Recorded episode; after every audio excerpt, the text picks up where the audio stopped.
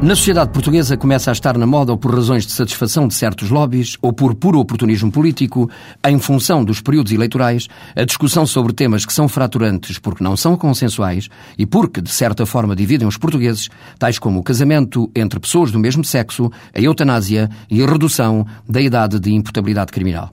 A complexidade, a importância e a riqueza das questões que estão subjacentes em qualquer uma destas temáticas deve estar a salvo dos preconceitos ideológicos, partidários e de puro interesse político. Hoje vou debruçar-me sobre a redução da idade penal. A idade penal, ou seja, a idade para alguém ser responsável penalmente, é de 16 anos na nossa lei. Penso que a nossa lei está bem e que não deve baixar a idade legal para os 14 anos, como pretendem certas correntes de opinião. E isto porque não é a punição legal que impede a criminalidade juvenil.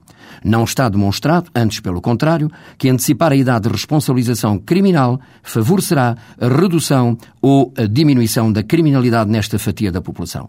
Como sabemos, não é através das medidas penais que se reduz, por exemplo, e que se tem reduzido nesta área, a taxa de reincidência. A personalidade dos jovens ainda não está formada para o levar a ter bem a noção de crime. A nossa realidade criminal e social não aponta nenhum elemento de valor que legitime esta alteração. Penso que a matéria consensual em Portugal, além de que nos países onde a maioridade penal é inferior, como na Inglaterra, 12 anos, para além de ser assustador e incompreensível, esta medida, que lança para as cadeias jovens com 12 anos, não reduziu a criminalidade nem assegurou uma melhor justiça e mais segurança. É evidente que estes atos praticados por jovens em idade de inimputabilidade não devem deixar de ser responsabilizados.